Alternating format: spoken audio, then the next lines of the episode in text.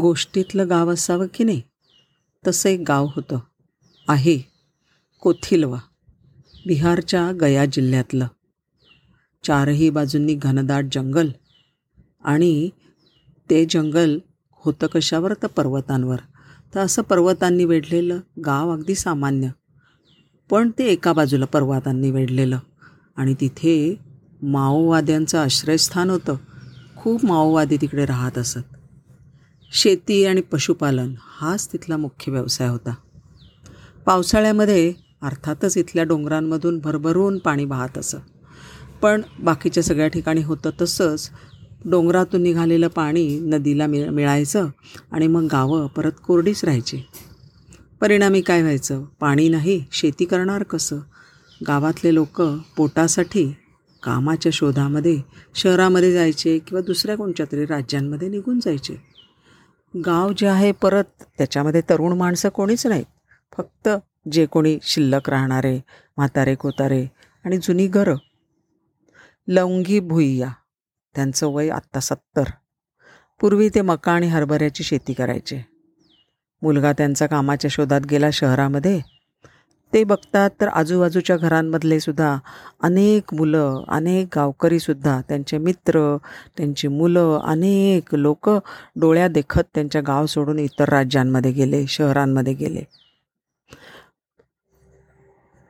नेहमीसारखं एक दिवस लवंगी भुय्या शेळी चारायला म्हणून निघून गेले.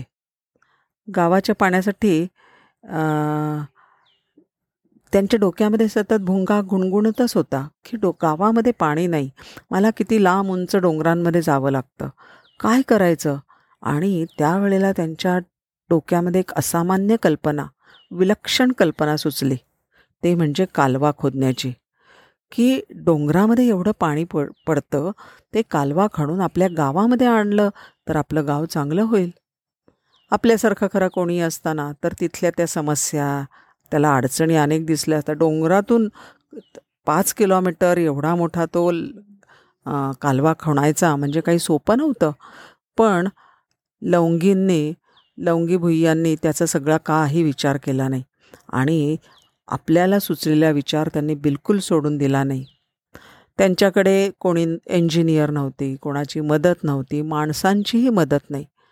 ह्या एकट्या माणसानी एक नाही दोन नाही सतत तीस वर्ष पावसाचं पाणी गावामध्ये नेण्यासाठी डोंगर पोखरून पाच किलोमीटर लांबीचा कालवा एका हाती तयार केला. एका हाती म्हणजे एकट्याने कोणीही सोबत नाही. काय त्यांचा होता माहिती आहे परिपाठ. रोज गुरांना घेऊन जवळच्या जंगलात जायचं. कालवा खोदायच्या कामाला लागायचं. ह्या कामासाठी तीस वर्ष जी लागली त्याच्यामध्ये ना त्यांनी कोणी मदत केली ना कोणी त्यांना त्या कामाचे पैसे दिले. पण विरोध बाकी भरपूर झाला आणि चेष्टा आणि मस्करी ह्या गोष्टी मात्र त्यांना न मागता भरपूर मिळाल्या. मदत काही करायची नाही आपल्याकडे तसंच असतं कुठेही तसंच असतं. मदत करायची नाही पण टिंगल टवाळ्या माक मात्र भरपूर करायच्या. पण आज ह्या कालव्यामुळे गावातल्या तीन हजार लोकांना फायदा होतो आहे गावामधला तलाव ह्या कालव्यामुळे भरला जातो आहे काय आहे की आयुष्यामध्ये जेव्हा पूर्णत असहाय्य वाटू लागतं ना पूर्णत पराभूत झाल्यासारखं वाटायला लागतं आणि सगळं त्यावेळेला संपायची अनामिक अशी भीती वाटायला लागते. पुढचा र रस्ता सगळा अस्पष्ट होतो आणि त्यावेळेला जरासुद्धा कच न खाता माघार न घेता लवंगी भुय्यांसारकडे कडे बघावं. कारण आपल्याला सगळ्यांना माहिती आहे ना की माणसं जन्माने नाही तर विचारांनी असामान्य होतात. कालवा खणायचा ही कल्पना एका सामान्य माणसाची असामान्य कल्पना आणि त्या कल्पनेनी झपाटून जाऊन त्यांनी ती कल्पना प्रत्यक्षामध्ये उतरवली. ते स्वप्न स्वप्न ठेवलं नाही ते प्रत्यक्षात उतरवलं. आणि ज्या वेळेला असं होतं ना तसं जसं लवंगी भुय्यांसारख्या त्यांनी केलं की त्यांच्या जुद्दीपुढे डोंगरही बाजूला सरकले आणि वाट देत म्हणाले जा बाबा जिंकलास तू. जसं भगीरथाने गंगेला आणलं पृथ्वीवर असं म्हणतात. त्याचप्रमाणे लवंगी भूमी यांनी हे फार मोठं काम केलेलं आहे. आपण ह्याची सतत आठवण ठेवायला पाहिजे. आपल्याला ज्या ज्या वेळेला पराभूत वाटायला लागतं असहाय्य वाटायला लागतं त्यावेळेला ह्यांच्याकडे बघून आपण पुढे जायला पाहिजे. नमस्कार.